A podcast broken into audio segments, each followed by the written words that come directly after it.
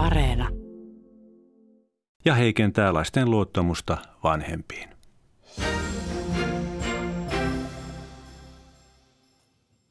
Oikein mukavaa iltapäivää, hyvät kuuntelijat. Tämä on Mahadura Ösberkan ja tänään keskustellaan vihasta ja vihapuheesta.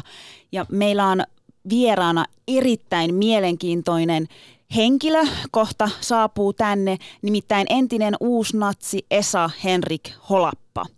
Mutta aloitetaan me Susanin kanssa nyt siitä, että miten se vihapuhe koskettaa meitä tai koskettaako? Susani, koskettaako sua? No tämä on mielenkiintoinen kysymys sikäli, että sä oot sanonut mulle, että sä et ole oikeastaan koskaan joutunut rasismin kohteeksi tai vihapuheen kohteeksi. Lucky me. Niin, sun, sun todellisuus on vähän eri ehkä kuin mm. minulla. Mm. Ö, mä en tiedä, johtuuko se nyt sit siitä, että mä oon selvästi tummaihoisempi kuin sinä. Ö, mun, mun isä on, niin kuin isä sanoi, että et, et, Susani, että onko se ongelma, että mä näytän afrikkalaiselta? Mä sanoin, että no ei ole ongelma, mutta, mutta si, siis kyllä muistan sen, että, että äiti on kertonut, että, että sinä, sinä yönä, kun mä synnyin Mikkelissä, niin mun isä siis meinattiin hakata ja ne oli ilmeisesti juurikin, juurikin semmoisia niin kuin ääri, ääri ihmisiä, suomalaisia, jotka niin kuin oli sitten tullut neekerittelemään mun isää, kun isä oli varpajaisissa, mutta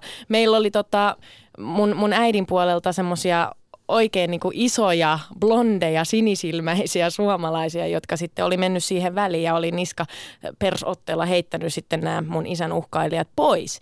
Et, et kyllä, niin kuin, kyllä se on ollut semmoinen asia, tämä viha ja vihapuhe, niin kyllä se on kulkenut läpi elämän enemmän tai vähemmän niin kuin osana. Ja sus on selkeästi ollut niin kuin aika vahvanakin Tietys määrin, tietys määrin joo, kyllä.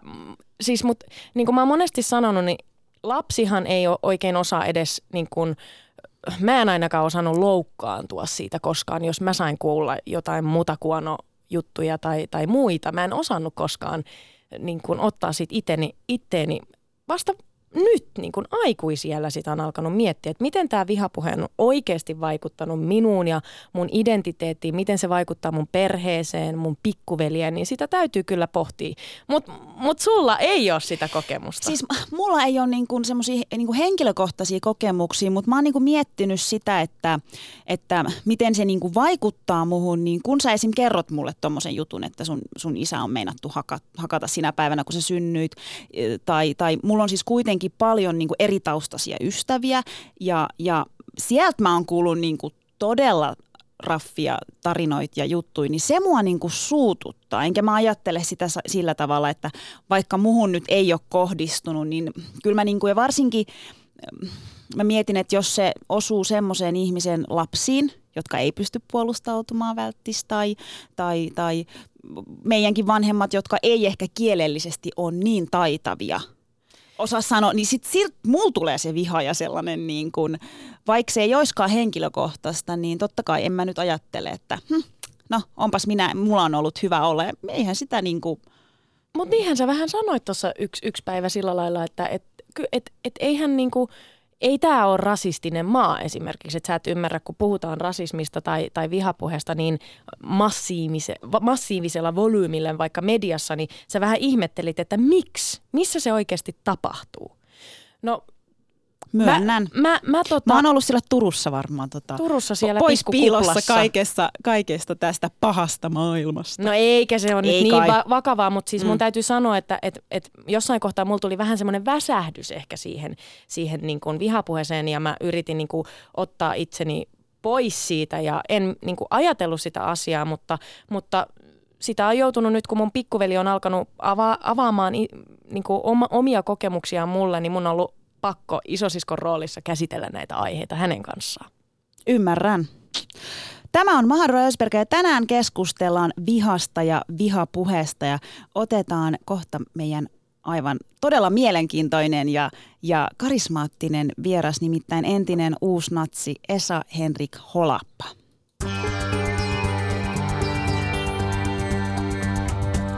Ylepuheessa torstaisin kello yksi Mahadura ja Ösberkan.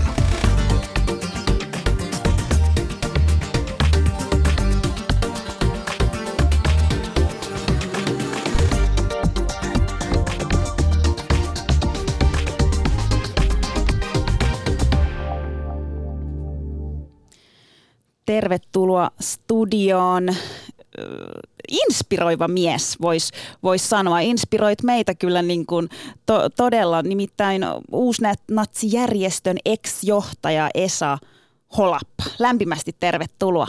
Kiitoksia teille molemmille oikein paljon. Esa, pakko heittää tähän alkuun heti tällainen kysymys, että jos, jos oltaisiin tehty tätä ohjelmaa kymmenen vuotta sitten ja, ja oltaisiin kutsuttu sut vieraaksi, niin mikä, mikä olisi ollut vastaus, vastaus tai reaktio?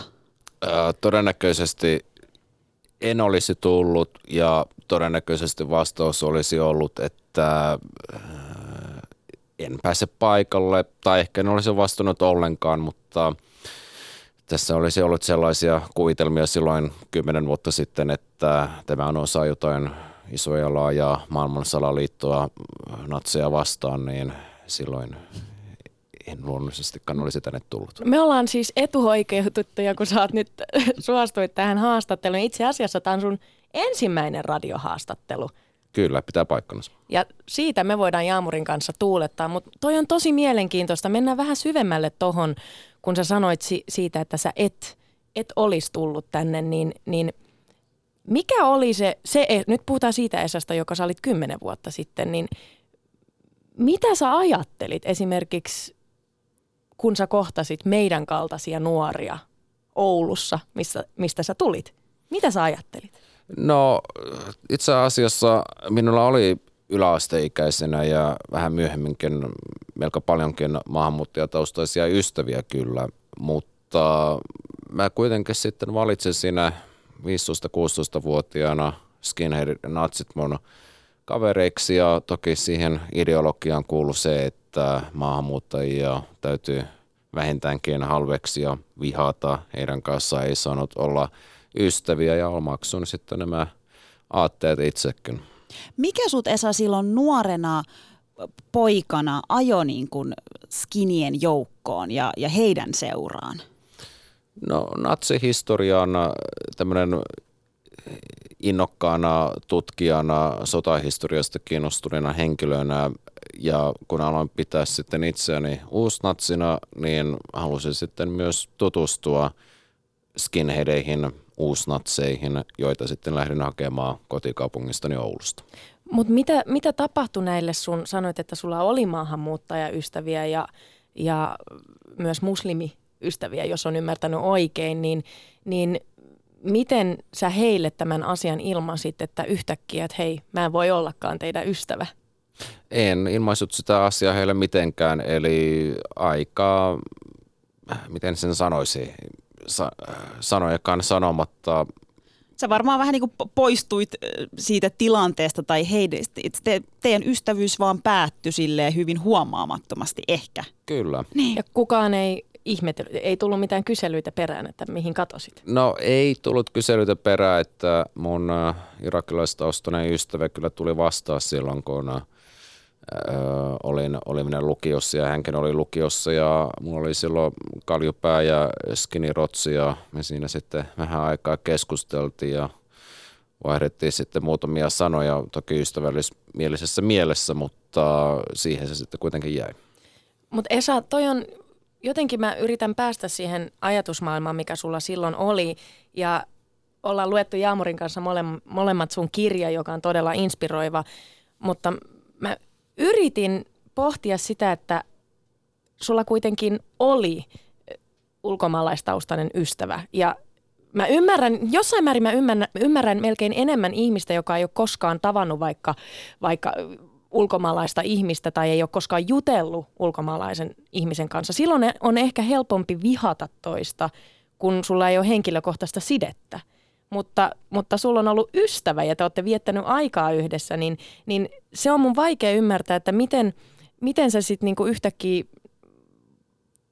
käännät niinku 360 astetta ympäri ja ootkin silleen, että mä en halua olla sunkaan missään tekemisissä. Niin kuin, että sä kuitenkin tiesit, että hän oli varmasti hyvä tyyppi.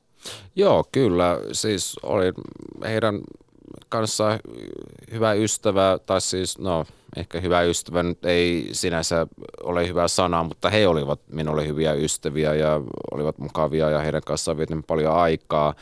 Ja toki siinä mielessä olen myöhemminkin tuntenut paljon häpeä ja syyllisyyttä siitä, että miten lopetin sitten heidän kanssaan tämän ystävyyden ja se, että valitsin sitten natsit ja skinheadit mun kavereiksi, että se on vähän semmoinen asia, mitä on hankala, hankala ehkä itsekään ymmärtää kautta selittää, että miten näin pääsi käymään. Eh, ehkä jossain tapauksessa, kun mä ajattelen tällainen äh, niin kuin, äh, että tämä maailmaa johtaa, no täällä voi varmaan käyttää sinänsä suoraa kieltä. Ihan eli, suoraa eli ajatuksena Anna oli tulla. se, että juutalaiset ja sionistit hallitsevat maailmaa, niin ehkä mä jollain tavoin myös sitten pidin näitä mun maahanmuuttajataustaisia ystäviä ikään kuin, niin kuin tämän salaliiton uhreina. Ja että nämä sionistit sitten ovat tehneet heillekin, heillekin pahaa. Sä siinä kirjassa kuvailet, miten te valmistaudutte eri asioihin ja nyt lainaten suoraan sieltä hakkaamaan neekereitä, niin mitä kaikkea sä Esa oikeasti olit valmis tekemään sen sun sen hetkisen ajatusmaailman kanssa? No silloin nuorena, nuorena poikana, kuten tuossa asia mainitsit kirjastani, niin tuota, kyllä se silloin oli, kun halusin olla osa jotakin. Mä haluaisin olla skinejä ja mä haluaisin olla heidän kanssaan, niin mä olin valmis tekemään mitä vaan, että mä olisin voinut kuulua johonkin. Ja sitten lopulta kun pääsin skinitoimintaan mukaan ja mä ymmärsin, että okei, okay, täällä juodaan paljon alkoholia, kuunnellaan musiikkia, rikotaan pizzeria ikkunoita ja hampirellä ihmisiä, niin eh, se ei sitten alkanutkaan tuntumaan oikealta. Mietin useasti sitä myös, että miten tällainen toiminta edistäisi natsismia Suomessa ja siitä sitten päätin lähteä. Teiksä, mikä oli sun mielestä niin kuin pahinta, mitä sä teit konkreettisesti? Muistaaksä vielä? Öö, no, nuorena... Rikoiko sä ikkunoita, hakkasitko sä jonkun? No, mikä rikko, rikoin ikkunoita kyllä, eli että nuorena poikana niin sen, tai nuorena miehenä niin se oli varmasti se pahin äh, tekoni.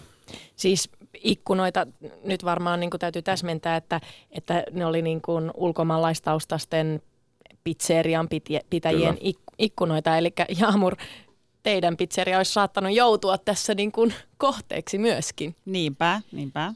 Mutta tota, mut, mut, mua kiinnostaisi mennä vähän syvemmälle siihen ideologiaan. Sä olit kuitenkin nuori, nuori poika, joka oli kiinnostunut sodasta, eikö niin, ja historiasta. Ö, meitä yhdistää se, että mä oon ollut tosi kiinnostunut itse asiassa sodasta. Ehkä yllättäen mun isoisä Suom- Suomen puolelta mun isoisä on ollut sodassa ja mulla on, niin kuin mä oon lähetyksissä sanonut, mulla on meidän kaikista sukulaisista, niin minulle on annettu ne hänen arvomerkkinsä, koska mä, mä olin niin kiinnostunut siitä.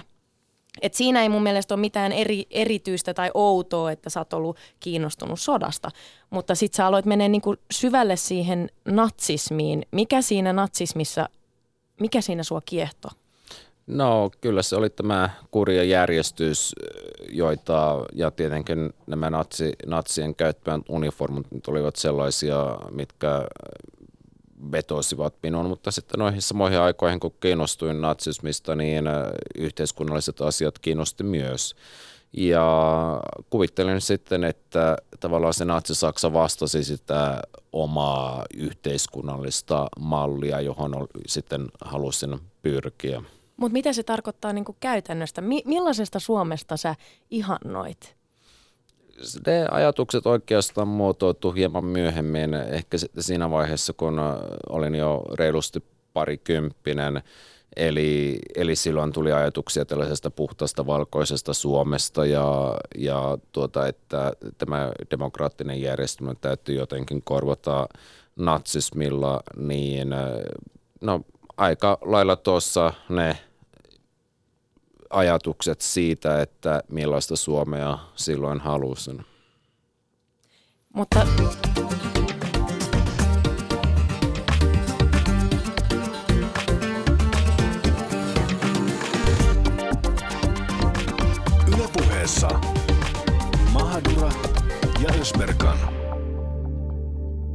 Hieno, hienosti Jaamur laittoi tunnarin. Mun, just kun mä olin kysymässä hyvää kysymystä. Kysy olin, nyt. Anteeksi, mä olin niin innoissani, mä voisin puhua niin kuin tuntitolkulla. Hyvä, että välillä katkot mun puhetta.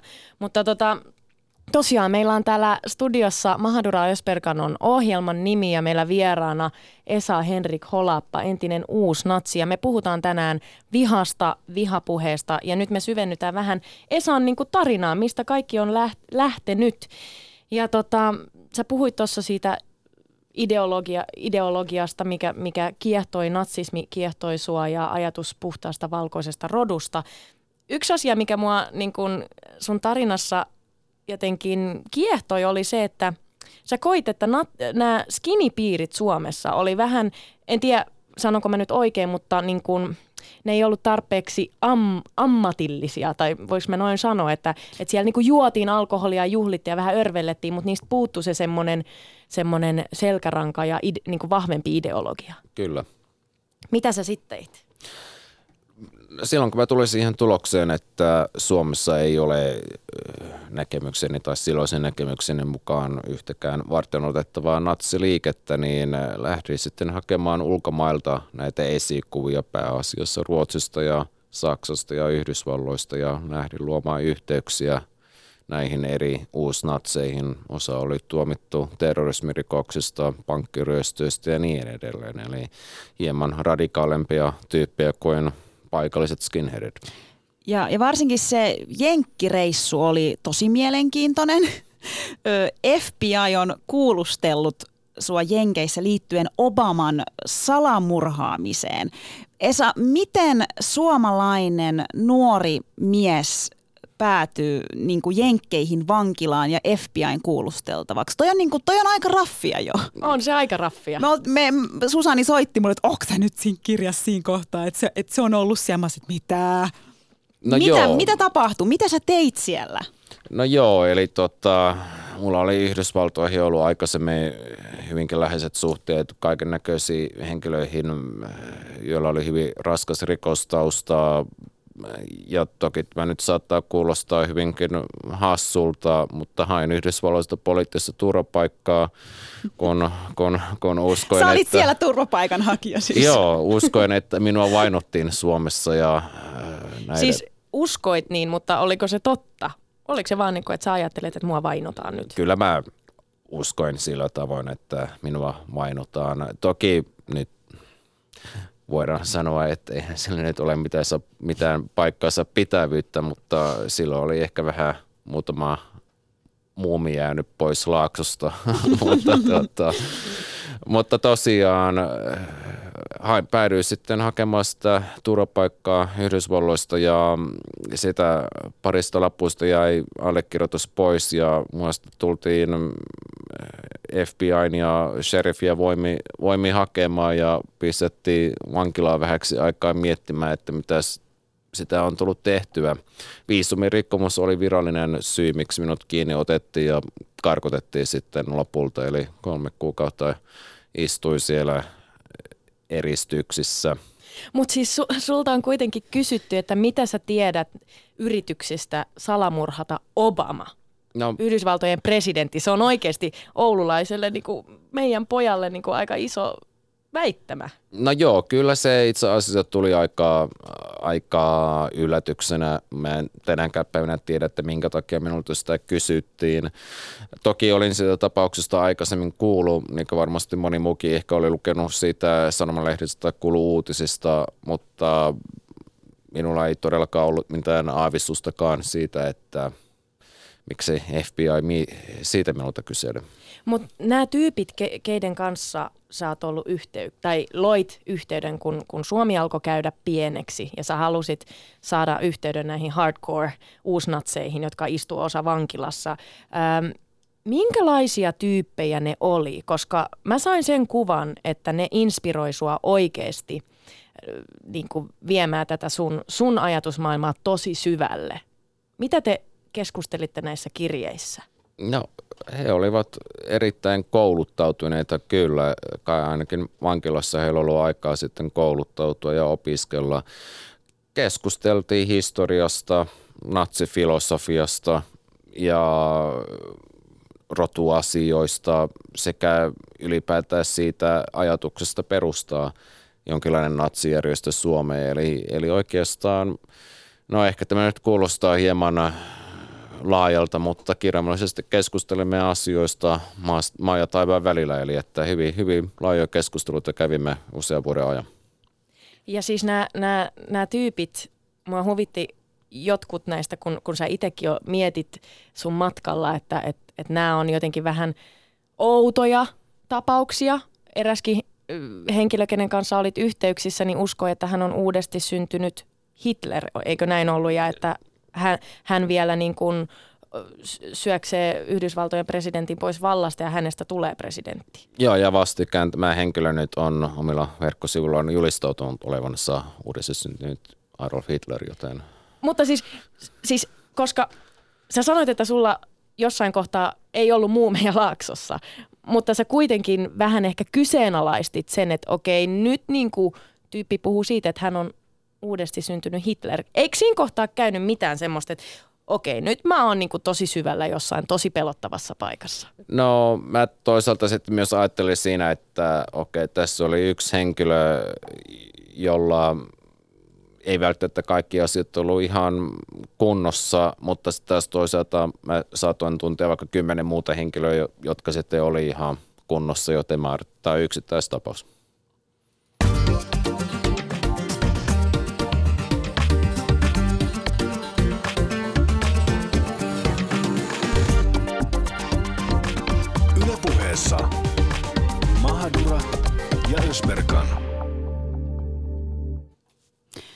Ja vieraana meillä entinen uusnatsi Esa Henrik Holappa. Ö, Esa, kaiken niiden sun ulkomaareissujen jälkeen, put, putkareissujen ymmä muiden, sä palasit takaisin Suomeen ja, ja sä perustit Suomeen tämän uusnatsijärjestön, missä et tietenkään itse ole enää, mutta se, se toiminta on edelleen ja, ja jatkuu. Mikä sun tavoite silloin ja unelma oli? Unelma oli perustaa natsivaltio yhdessä Ruotsin ja Norjan ja muiden Pohjoismaiden ja äh, Baltian maiden kanssa tarvittaessa. Eli syöstä tämä nykyinen demokraattinen järjestys ja korvata se natsismilla, ne toteuttaa natsivallan kumous. Se oli se tavoite. Mitä konkreettista teidän kokouksissa mietitte, että miten tämä tulee tapahtumaan? etupäässä näitä ajatuksia käytiin aika paljon Ruotsissa, eli Ruotsissa näistä asioista keskusteltiin hyvinkin, äh, no voisinko sanoa yksityiskohtaisesti. Mietittiin toki myös sitä, että tämmöinen yhteiskunnallinen tilanne täytyisi muuttua ehkä enemmän natsien myötämielisemmäksi natseja kohtaan, jotta sitten tällainen vallankumous voitaisiin toteuttaa. Ja totta kai eh, ajateltiin myös sitä, että yhteiskunnallisen tilanteen pitäisi olla paljon heikompia ennen kuin eh, yhteiskunnassa tapahtuisi tällaisia eh, muutoksia, niin tarkoituksena sitten levittää mahdollisimman paljon natsismista tietoa, jotta ihmiset sitten oikea kättään heiluottaisivat ylöskin. Yksi, mikä mua jotenkin kiehto tuossa teidän, no kiehto koko aika mua kiehtoo kaikki sun ajatusmaailmassa silloin, mutta tota, te, te ajattelitte, et, et, että tota, pitää rekrytoida nuoria nimenomaan, koska aikuisemmat ja kypsemmät ihmiset jossain kohtaa alkaa kyseenalaistamaan, että mitä me nyt täällä tehdään. Niin mistä te halusitte, tai miten te yrititte saada niitä nuoria kiinnostumaan teistä menittekö te ovelta ovelle vähän niin kuin saarnaamaan tätä ilosanomaa vai mikä se oli se teidän suunnitelma? No ei nyt kuitenkaan ovelta ovelle, vaan kyllä siis niin mielenosoitukset ja sitten tämä katuaktivismi, lentolehtisten levittely, tarjoille laittelu ja raflaavat verkkosivut ja musiikki, kaikki tämmöiset propagandatyövälineet, ne vetoaa joihinkin ihmisiin ja nuorempiin ehkä etupäässä ja niin niitä jäseniäkin myös tulee.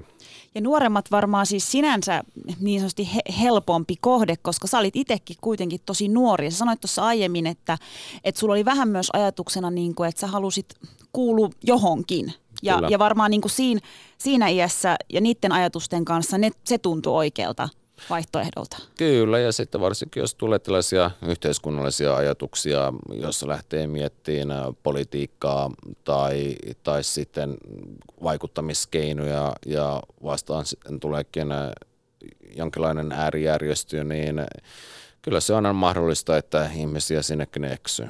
Mit, pakko siis mennä vähän silleen niin kuin, taakse, ihan, miten sun perhe, koska sä oot kuitenkin Esa niin kuin, ö, miten se nyt sanoisi, että se se ei kuulosta hassut, mutta niin kuin tavallisesta, normaalista perheestä nuori, nuori poika, niin kuin lapsi, niin miten, miten sun perhe suhtautui niin kuin kaikkiin noihin jenkit, järjestöt, No alkuun he olivat siis ihan, kun olin skinhead, niin erittäin huolestuneita ja toki myös tuomitsivat näitä minun ajatuksiani ja myös toimintaani. Mutta äh, sitten kun he huomasivat, että mä jatkoin vain edelleen sitä toimintaa, toki sitä keskustelua edelleen käytiin yllä, mutta jossakin vaiheessa äh, kai tämä mun toiminta sitten veti heidät myös sanattomaksikin siinä mielessä, että, että ei enää oikeastaan tiennyt, että, että mitä edes sanoa, että kun menee niin pahasti jo yli hilse. Mutta pidittekö te kuitenkin yhtä? Että sua ei suljettu perheen ulkopuolelle, koska mä tiedän tapauksia, missä se on niin, missä on käynyt niin, että joku perheen jäsenistä alkaa hengailemaan skinniä ja muiden kanssa ja välit on lyöty poikki. No mun tapauksessa se oli ehkä pikemminkin sillä tavoin, että minä vedin itseni tavallaan niin perheestäni ulos, eli vähensi yhteydenpitoa, enkä, enkä ollut niin tiiviisti enää perheen kanssa tekemisissä, koska se aatemaailma ja se järjestöelämä oli niin iso osa sitä omaa elämää. Niin. Mutta sun perhe ei kuitenkaan, Esa, eihän ne, ei, niinku, ei ne luovuttanut sun suhteen. Ja, ja hyvä niin, koska sä teit 360 asteen käännöksen. Kyllä. Ja, ja missä kohtaa se tapahtui? No se on aika pitkä tarina 2012, jolloin minusta oli tullut jo isää. Sekin vaikutti siihen, eli epäilin myös järjestöä. Ja vaikka en välttämättä siinä vaiheessa vielä varsinaisesti aatetta, mutta ainakin järjestöä epäilin. Sitten mä mietin sitä myös, että haluanko, että mun lapsi ja myöhemmin sitten lapset kasvaisivat tämmöiseen ympäristöön ja seuraisivat mun jalanjäljissä. Ja sitten lopulta toki se aikuistuminen ja vanhemmuus varmasti olivat sellaisia tekijöitä, jotka ehdottomasti myös vaikuttivat siihen, että halusin tehdä elämänmuutoksen ja luopua näistä viha-aatteista. Mä, mä, mä, mä, ymmärrän, Minä- mä, mä ensin, mä mä, ymmärrän ton yhden lapsen. Mä ymmärrän ton lapsijutun, että et lapset, mutta et, et oikeasti sekö niin kuin, tavallaan, että vaan nuo sai sut kääntymään niin kuin kolmesta Ei se miten No. niin vaan nuo. Ei vaan, mutta siis, niin kuin, että et, siis eikö siellä ollut jotain niin kuin suurta? No joo, siis totta kai suurta, tietenkin rakkaus on suuri asia ja muutos. No, sieltä se tuli. Eli, Rakkaus. eli tota, mä, mulla on ehkä vähän tämmöinen kronologinen mieli, eli tota, mä mietin ihan niitä alku, alkuvaiheita jo ennen kuin olin tavannut tota, nykyisen vaimoni ja olemme nyt tässä kohta vuoden verran olleet naimisissakin, niin tota, äh, olin, olin tulossa siihen, mutta, mutta Ja Ei siis va- vaimosi on, eikö, eikö niin, hän, hänellä on taustat, hän on kiinalainen. no niin, a- aasialaiset naiset, minä sanoin sinulle Jaamur, meissä on jotain taikaa. No ei, ei vainoskaan, mutta siis Esa, mulla on nyt kaksi pointtia, mitä mä, mä haluan nyt vähän haastaa sua tässä. Ensinnä, ensinnä tuli se, kun mä nyt on lukenut sun, sun kirjan, mulla tuli sellainen olo siinä rehellisesti, että et sä oikeasti voinut uskoa siihen rotuoppiin, koska sulla oli niitä muslimiystäviä, plus jossain kohtaa sä myös rakastuit somalialaisen naiseen. Mä en usko, että sä niinku sisimmissäs oikeasti uskoit siihen. Mä uskon, että, että sä enemmän tarttit jonkun porukan, mihin kuulua ja, ja sä halusit semmoista hyväksyntää. Onko mä ihan väärällä polulla, koska musta se on niin outoa, musta se on oikeasti outo. No yhtä outoa se on minullekin nyt näin jälkikäteen ja oli se silloinkin kyllä outoa. Uh, toki mä itselleni sanon, että, että olen pesun kestävä natsi ja uskon, uskon kaikkeen, mitä Hitler opetti ja mitä järjestössä opetettiin ja opetetaan edelleen. Toisaalta en mä välttämättä sanoisi, että sä oot täysin väärillä jäljillä, mutta kyllä mä silloin uskoin täysin natsismiin.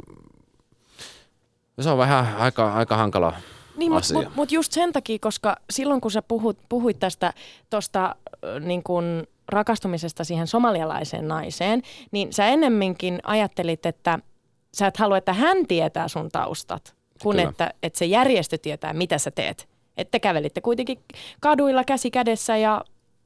Kyllä, mutta häneltä kuitenkin, häntä kuitenkin suojelin tästä omasta taustastani, eli en kertonut hänelle itsestäni mitään. Kuinka poikkeavaa toi on? Kuinka paljon ihmiset lähtee järjestöistä? Kuinka poikkeavan asian sä silloin teit?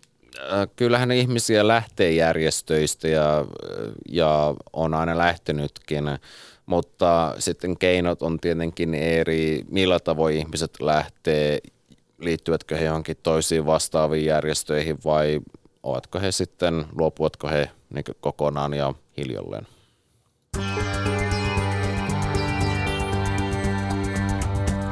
Ylepuheessa torstaisin kello yksi. Mahadura ja Ösberkan.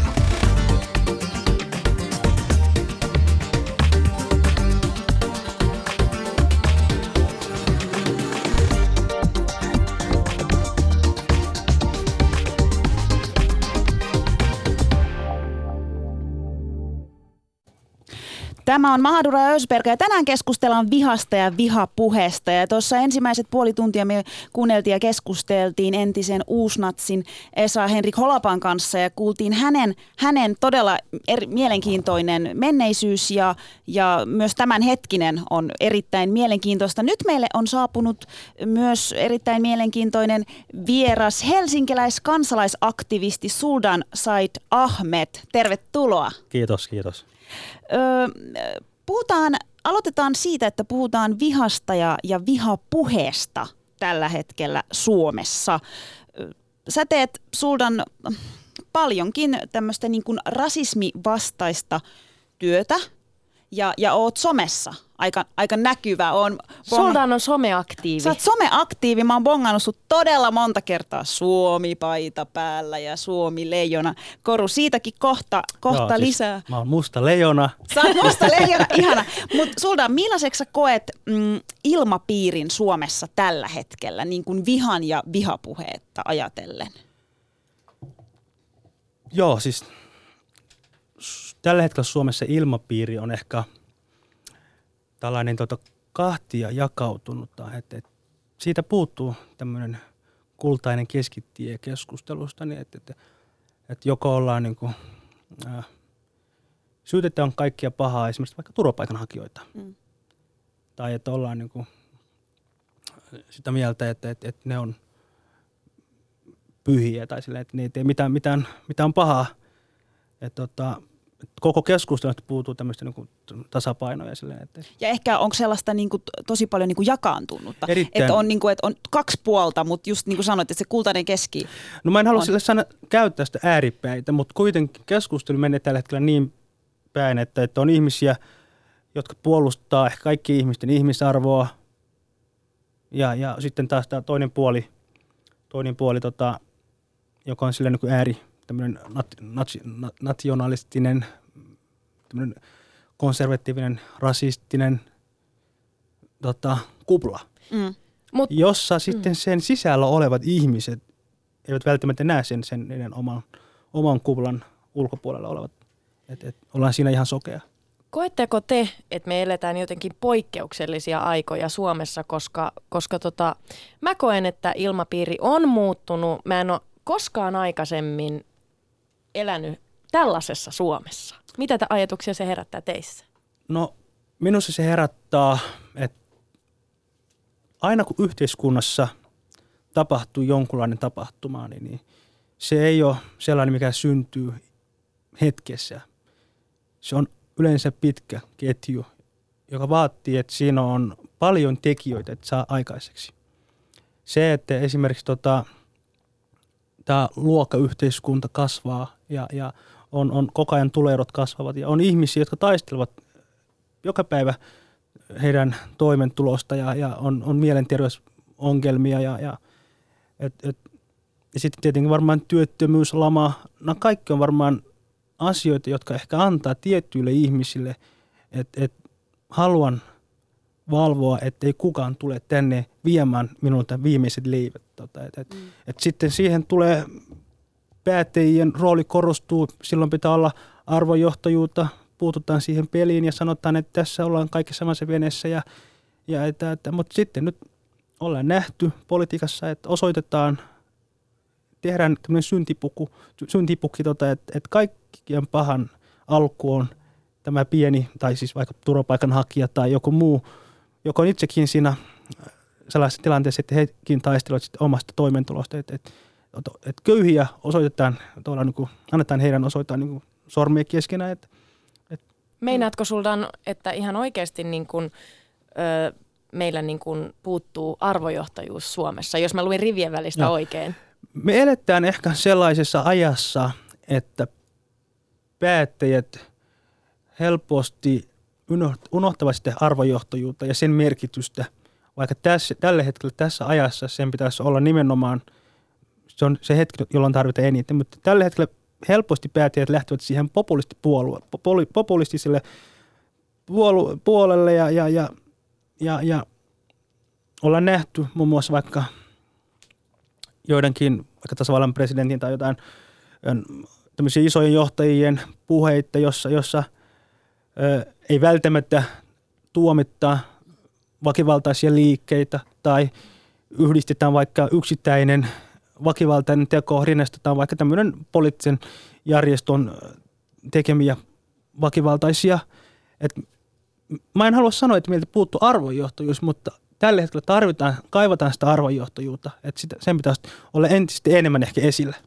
Esa, mitä sä ajattelet tästä meidän suomalaisesta ilmapiiristä nyt? Sä oot kuitenkin nähnyt, niin kun, oot ollut siellä toisella puolella, oot nähnyt jo niin kun muuta ja nyt sitten taas oot tällä toisella puolella niin sanotusti. Miten se on sun mielestä muuttunut?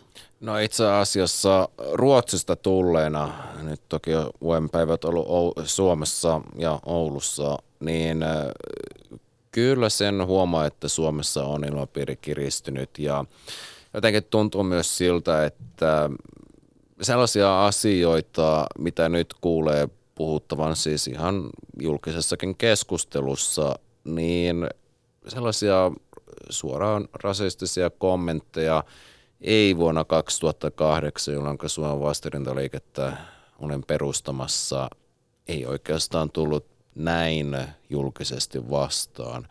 Ja ihan niin kuin Sulrankin tuossa äh, puhui kahtia jaosta, niin kyllä mä itsekin vähän havannut sitä samaa.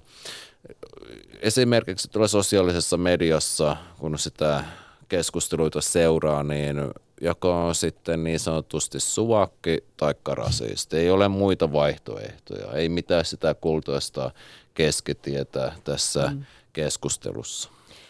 Jos Esa, sä olisit edelleen äh, Suomen vastarintaliikkeen johtaja, niin kokisitko, että nyt on, nyt on erittäin otollinen hetki levittää sitä, sitä natsismia?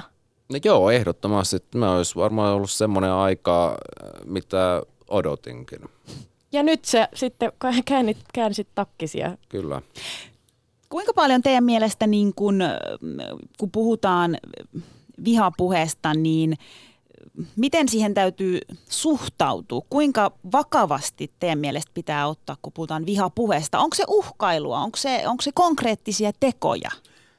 Mitä ajatuksia? Jos mä palaan tähän Esan mainitsemaan tota, tähän otolliseen aikaan. Tota, me ollaan nähty – ehkä ympäri Eurooppaa ja myös tuota Yhdysvalloissakin, että eletään sellaisessa ajassa, että tota, ratsastetaan vihalla ja, ja myös niin vastakaan asettelulla ja, ja, ja välitettävästi myös silloin on päästy myös valtaan kiinni. Ja Suomessa esimerkiksi 2008, silloin kun se oli perustumassa vastarintaliikeitä, niin, niin silloin sosiaalisessa mediassa ehkä myös tämmöiset niin rasistiset puheet ja vihapuhe oli sellainen hetki, jolloin ei haluttu ehkä omalla nimellä sitä esittää.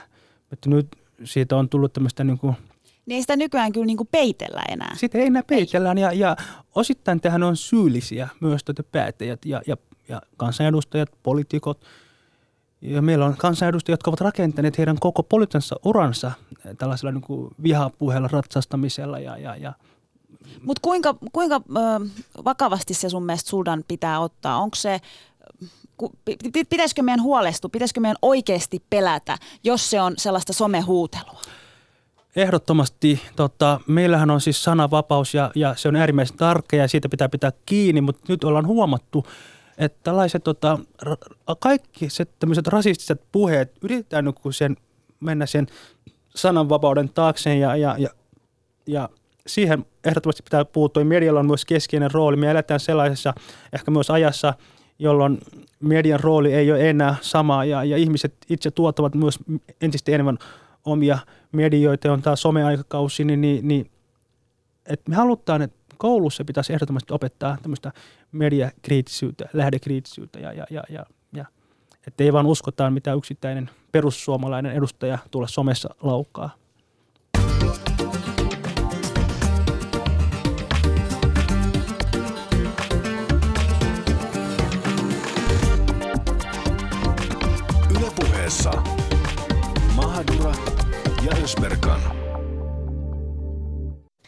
Meillä on täällä studiossa kaksi hurmaavaa herrashenkilöä, Esa Holappa, entinen uusnatsi, ja Suldan Said Ahmed, helsinkiläinen aktivisti, kansalaisaktivisti. Ja meillä on puheenaiheena tänään viha, vihapuhe.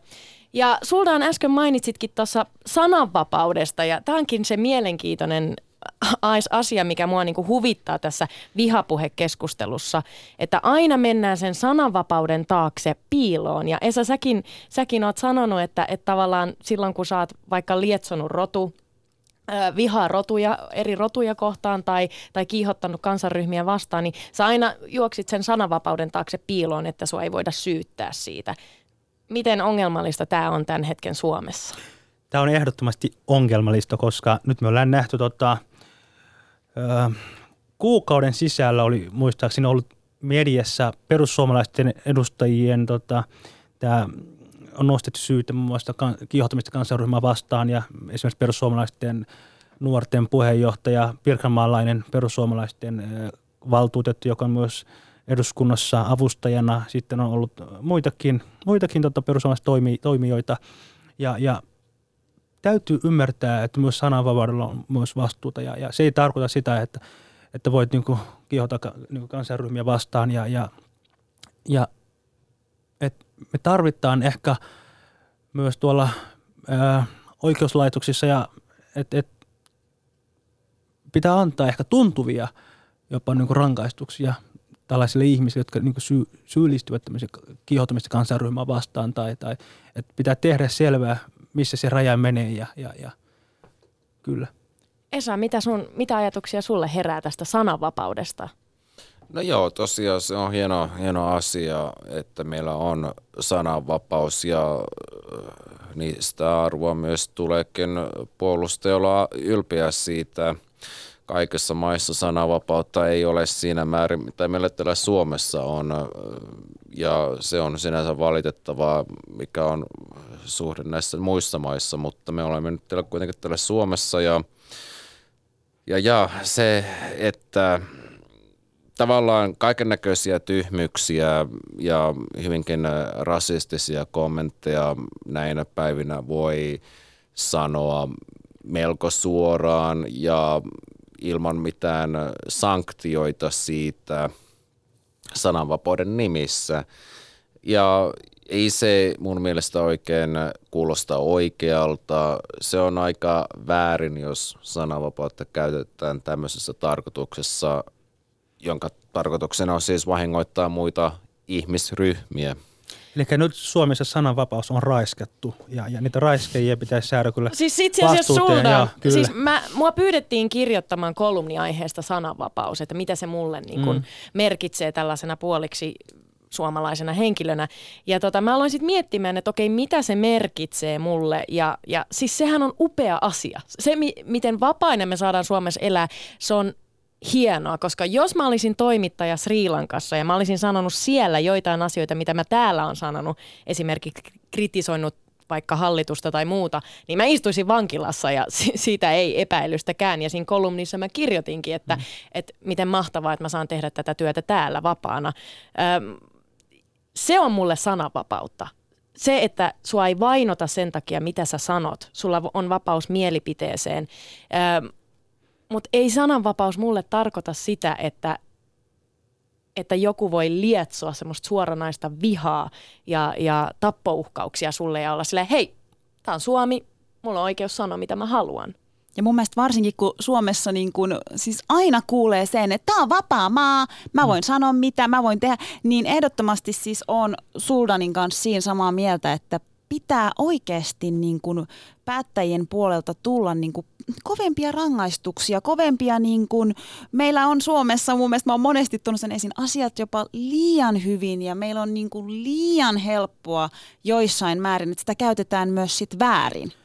päättäjien pitäisi myös ymmärtää, erityisesti tota populististen puolueiden johtajien pitäisi ymmärtää se sananvapaus, niin sanottu sananvapaus, mitä tällä hetkellä he puolustavat myös tämän, tämän vihapuheen eh, kanssa, niin- niin se tulee kääntymään myös heitä vastaan, jos he jatkavat tällä tavalla.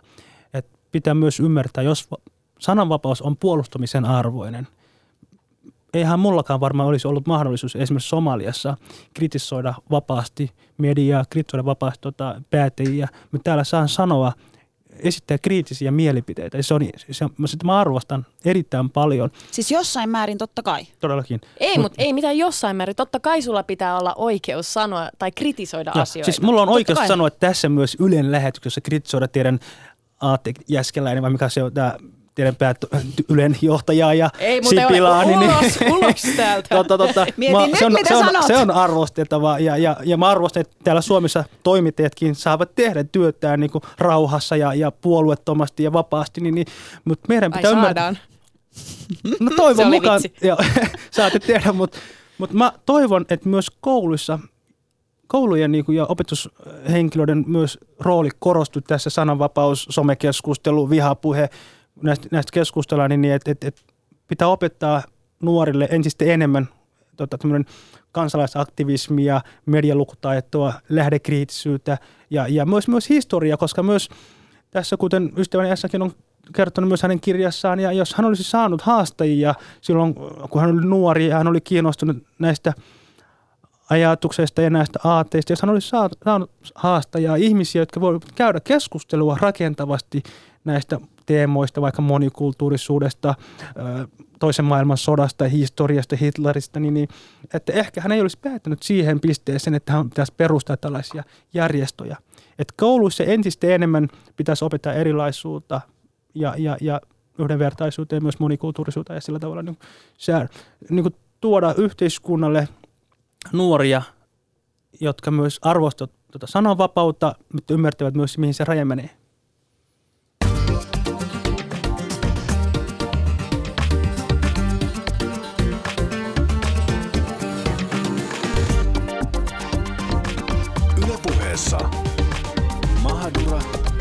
Ösberkan. Mahadura ja Ösberga ja keskustellaan tosiaan vihasta ja vihapuheesta. Ja Suldan, vieraana Suldan kansalaisaktivisti Suldan Said sekä entinen uusnatsi Esa Holappa. Ja sanoit Said tuossa äsken hyvin, että, että koulujen pitäisi enemmän niin kuin kannustaa, kannustaa nuoria ja, ja näyttää, että meitä on, erilaisia ja, ja poistua sellaisesta tietystä ajatuksesta. Mutta mun mielestä myös jokainen ihminen voi itse tehdä sen. Ja se, mitä, se, mitä sä niin kuin teet, sä, sä teet paljon työtä niin kuin isänmaallisten symboleiden maineen niin kuin pu, putsaamiseksi. Ja, ja sulla on, sul on tota, mä oon nähnyt, sulla on niin kuin suomileijonapaita ja sulla on mm, suomileijonakoru miksi? Mitä sä haluat viestittää?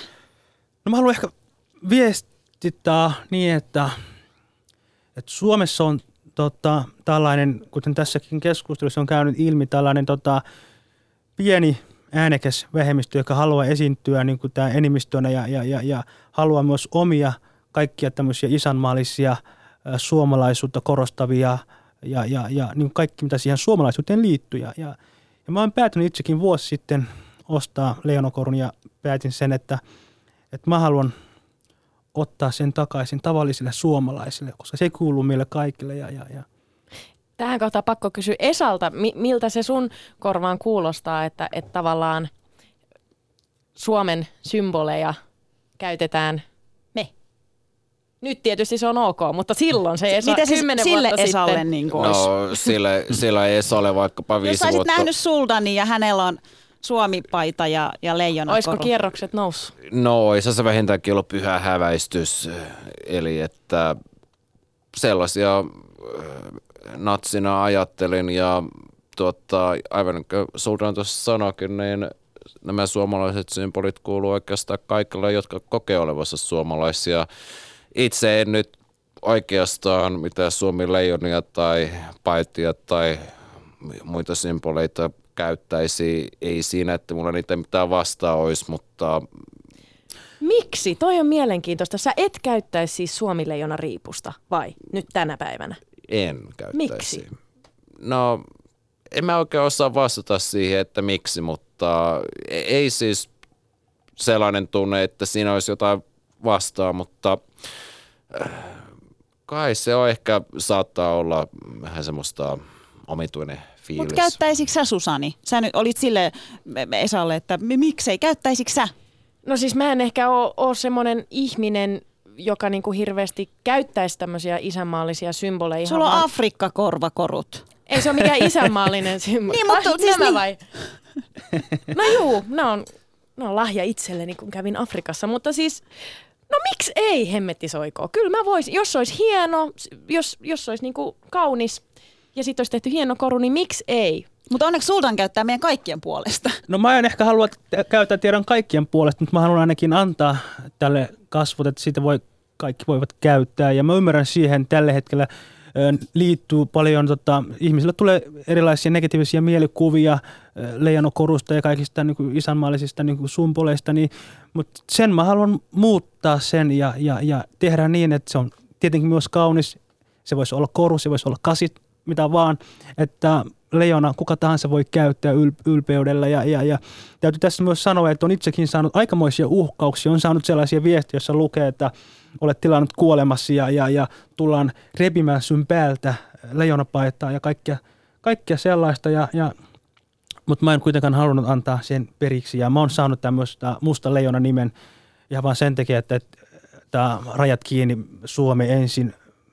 Pöpöt oli niin laittanut mun kuvan, jossa mulla oli leijonapaita päällä johonkin ryhmään ja, ja että, että suomalaiseksi mukaan synnytään, ei vaan suomalaiseksi tullaan ja että sä oot kakavärinen ja kaikki tämmöiset, että sä oot, sä, oot, sä oot musta leijona, sä et ole suomalainen. Ja mä ajattelin, että mä käytän sen nimi, mitä ne antoi mulle siinä keskustelussa, musta leijona. Musta Mutta leijona. toi on oikein. Siis toi on mun mielestä oikein, että, sit, että käännetään se niinku Joo, positiiviseksi. ja mä aion tehdä sitten brändi, musta mun leijona. mielestä kuulostaa ihan sika hyvältä. Mutta se, mikä mua niinku kiinnostaa, et, et, ja mikä jäi ehkä vähän tuossa Esan keskustelussa kysymättä, että Esa, pelkäätkö sinä, sä oot kuitenkin, sua pidetään vähän niin kuin petturina, kun sä olet kääntänyt kelkkasi. Joo, vähän niin kuin kyllä. Joo, vähän niin kuin, vähän. Vähän, vähän niin. Niin tota, pelkäätkö sä? Ootko saanut uhkailuja? Suldan on saanut uhkailua, että hän pitää meidän isänmaan symboleita. Ootko sä saanut uhkailua siitä, että petturi? Et No joo, kyllähän siis tota, uhkailua aina silloin tällöin tulee ja äh, jotkut haluaa pahaa tuntuvaan purkaa sillä tavoin lähettelemällä lauantai-aamuna kello 3.30 jonkun viestin. Ö, mutta sanotaan nyt näin, että mitään sinänsä akuuttia nyt ei ole olemassa, että tässä nyt äh, kova pelko pitäisi olla päällä, mutta sitten taas toisaalta kuuluu tämän kaltaisten järjestöjen strategioihinkin myös, että yritetään pelotella niin, että ei sitten normaalia elämää pystyisi elämään. Mutta mitä silloin, sä tiedät, sä oot asiantuntija, niin mitä pitäisi meidän tehdä tavallaan silloin, kun sua, sua pelotellaan ja su, sulle lähetetään näitä uhkausviestejä, vihaviestejä, niin pitääkö pelätä vai pitääkö olla sille, että antaa, antaa olla tai että et ei, ei välitä siitä? No vähän sekä, että tietenkin ö, tämmöisissä tietyissä tapauksissa niin varmaan se yhteys viranomaisen kannattaa muodostaa ja tehdä niistä myös rikosilmoituksiakin ja pitää, pitää yhteyttä viranomaisiin, että saa olla rohkea, mutta kuitenkaan tyhmä ei tarvitse olla. Ja sä oot kyllä rohkea, se pitää sanoa. Ja siis sen kyllä huomaa, että, että se niinku, ei sua ehkä ihan pienet asiat, niinku, että sä pienestä pelästy tai wow. Käännetään tämä keskustelu nyt loppuun kohden. Nyt kun ollaan puhuttu vihasta ja vihapuheesta, niin pakko lopettaa kuitenkin rakkauteen ja rakkauspuheeseen ja rak- ratkaisuihin. Ö, mitä hyvät meidän ystävät ja vieraat, niin meidän pitäisi tehdä, jotta saadaan tämä suomalainen ilmapiiri muuttumaan. Itsenäisyyspäivä on ensi viikolla ja siellä marssitaan puolesta ja vastaan, ö, siis va- Suomen vastarintaliike ja näin poispäin. Se on huolestuttavaa, niin mitä meidän pitää nyt tehdä? Mitä meidän pitäisi nyt tehdä? No Suomi 100 teemana on, siis tämä on, on yhdessä. Eli Suomi kuuluu meille kaikille ja, ja, ja juhlitaan, iloitaan siitä. Eilan tuli täyteen tota, ö, 70 vuotta siitä ö, ö, Suomi sodi, siis tota, oliko se sisällä, eikö hetkinen, talvisodasta tuli jo eilen.